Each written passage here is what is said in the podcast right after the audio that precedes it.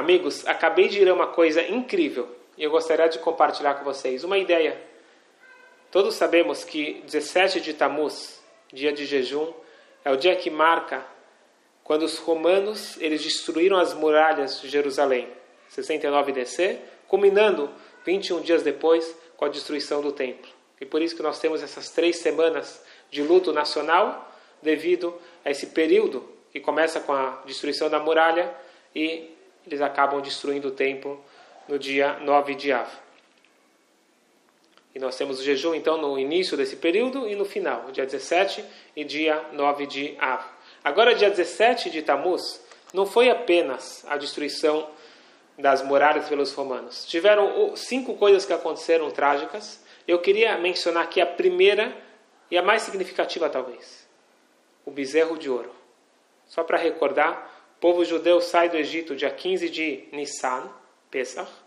49 dias depois eles estão no Sinai. Dia 6 de Sivan eles recebem a Torá, os Dez Mandamentos. Moshe Rabbeinu, então, ele sobe no Sinai para voltar com as tábuas 40 dias depois. Quando ele desce com as tábuas na mão, ele vê o povo praticando idolatria, o bezerro de ouro, e ele quebra as tábuas. Esta história tem uma mensagem incrível para a nossa vida. Porque vamos parar para pensar. Como que um povo que escuta Deus falando com eles os dez mandamentos, Deus se revela, eles têm essa experiência divina. 40 dias depois, eles estão traindo Deus, praticando o bezerro de ouro. Como que é possível? Explica o Talmud uma coisa incrível. O povo judeu viu uma imagem no céu. O Satan mostrou para eles uma imagem de Moshe Rabbeinu morto. E na hora que eles viram isso, eles concluíram que Moshe morreu. Se Moshe morreu, a gente precisa de um substituto para Moshe. Então, só entre parênteses, eles não estavam procurando um substituto para Deus, era um substituto para Moshe. Mas de qualquer forma foi idolatria. Pessoal, vamos parar para pensar. O que aconteceu aqui? Eles tiveram um conflito. O conflito era: Moshe falou para eles: daqui 40 dias eu volto. Quem que é Moshe? Moshe, ele é o porta-voz de Deus. Quando Deus, ele fala para eles, através da garganta de Moshe Rabbeinu, é uma profecia, é fato. Eu volto em 40 dias mas com os olhos deles, eles viram algo diferente. Moshe morreu, acabou. E eles tinham agora que decidir: será que a gente vai atrás da fé completa nas palavras de Moshe, ou em outras palavras, na mensagem divina, ou que a gente vai através do que nós estamos enxergando? Eles falharam. Não podemos culpar eles, eles eram os primeiros a lidar com isso. Eles falharam. Eles acabaram sendo seduzidos pelo Satã. O Satã enganou eles. Pare de seguir as suas crenças e siga o que você está enxergando. Quantas vezes na nossa vida nós não passamos por esta situação, por esse dilema?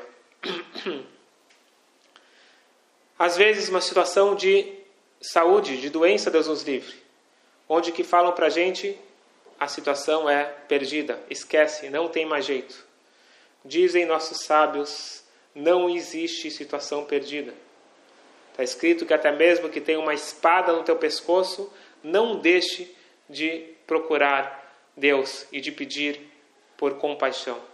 E não só isso. Está escrito no Talmud em Megillah. Baruch Israel. Deus ele não traz uma praga, não traz uma doença, a não ser que antes ele traga a cura.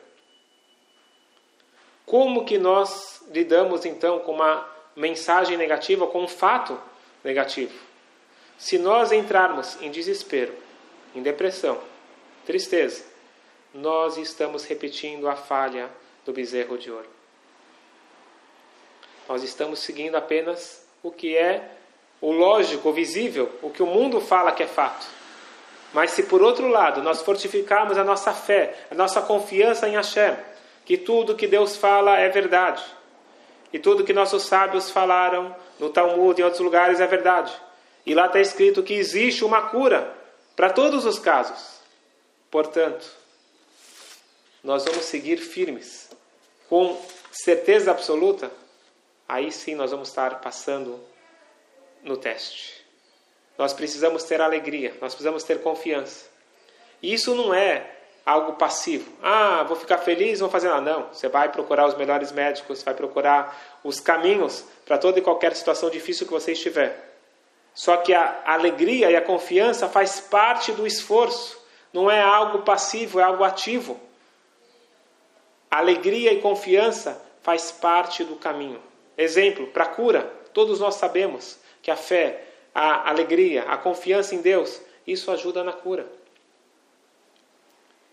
como que o grande Maimônides, ele foi o maior sábio de todos, os, o maior médico de todos os tempos que nosso povo teve. O que, que ele escreve nos seus livros? Que ele viu vários e vários pacientes curando de situações graves somente pelo fato deles estarem felizes. Essas são as palavras do Maimônides. A alegria trouxe a cura. E isso serve para todos os casos sejam casos de panassá, de sustento, casos familiares. Deus não traz a macá, não traz a praga, a dificuldade, antes de ter a solução, a cura. Mas a cura, ela precisa de um caminho a ser perseguido.